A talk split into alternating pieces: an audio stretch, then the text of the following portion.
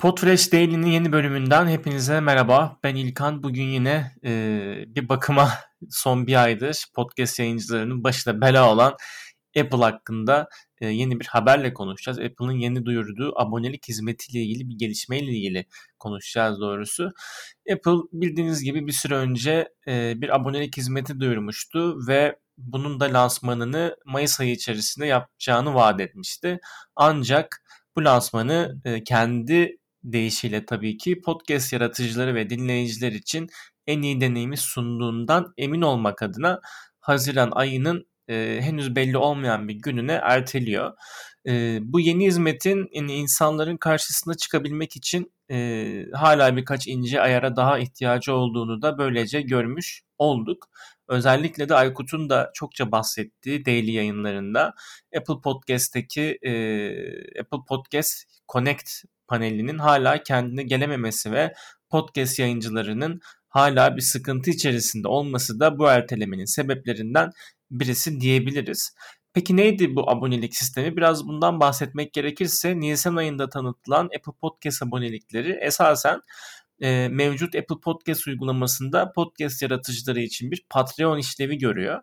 Dinleyiciler e, bazı özelliklerin ve avantajların kilidini açmak için ve içerik oluşturucularına abone olmak adına aylık bir ücret ödeyebiliyorlar.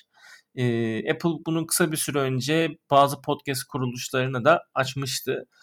Apple tabii e, Podcast Connect'in kullanımıyla ilgili bildirilen sorunları da kabul ediyor ve şöyle söylüyor. Son birkaç hafta içinde bazı içerik oluşturucular içeriklerinin kullanılabilirliğinde ve Apple Podcast Connect'e erişimde gecikmeler yaşadı. Bu, aksı, bu aksaklıkları giderdik ve herhangi bir sorun yaşayan içerik oluşturucularını bizimle geçmeye teşvik ettik diyor. Yani hala sorunun devam ettiğini de kabul ediyor Apple. Ama sanki işte birkaç tane yayıncı bundan muzdaripmiş gibi açıklama yapması da birazcık komik geldi doğrusu. Apple ayrıca e, iOS on dört nokta beş ile birlikte gelen Apple Podcast uygulama tasarımıyla da kullanıcıların dile getirdiği bazı başka endişeleri de giderdiğini söylüyor.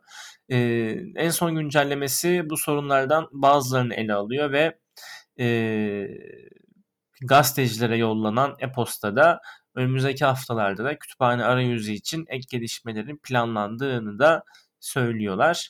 Ee, bu yeni hizmetle birlikte yine e, geriye dönecek olursak biraz bu yeni hizmetle birlikte bunu biraz daha açarsak eğer aynı zamanda işte reklamsız dinleme, bonus içerik veya işte yeni yayınlara erken erişim gibi avantajlara da sahip olabilecek dinleyiciler.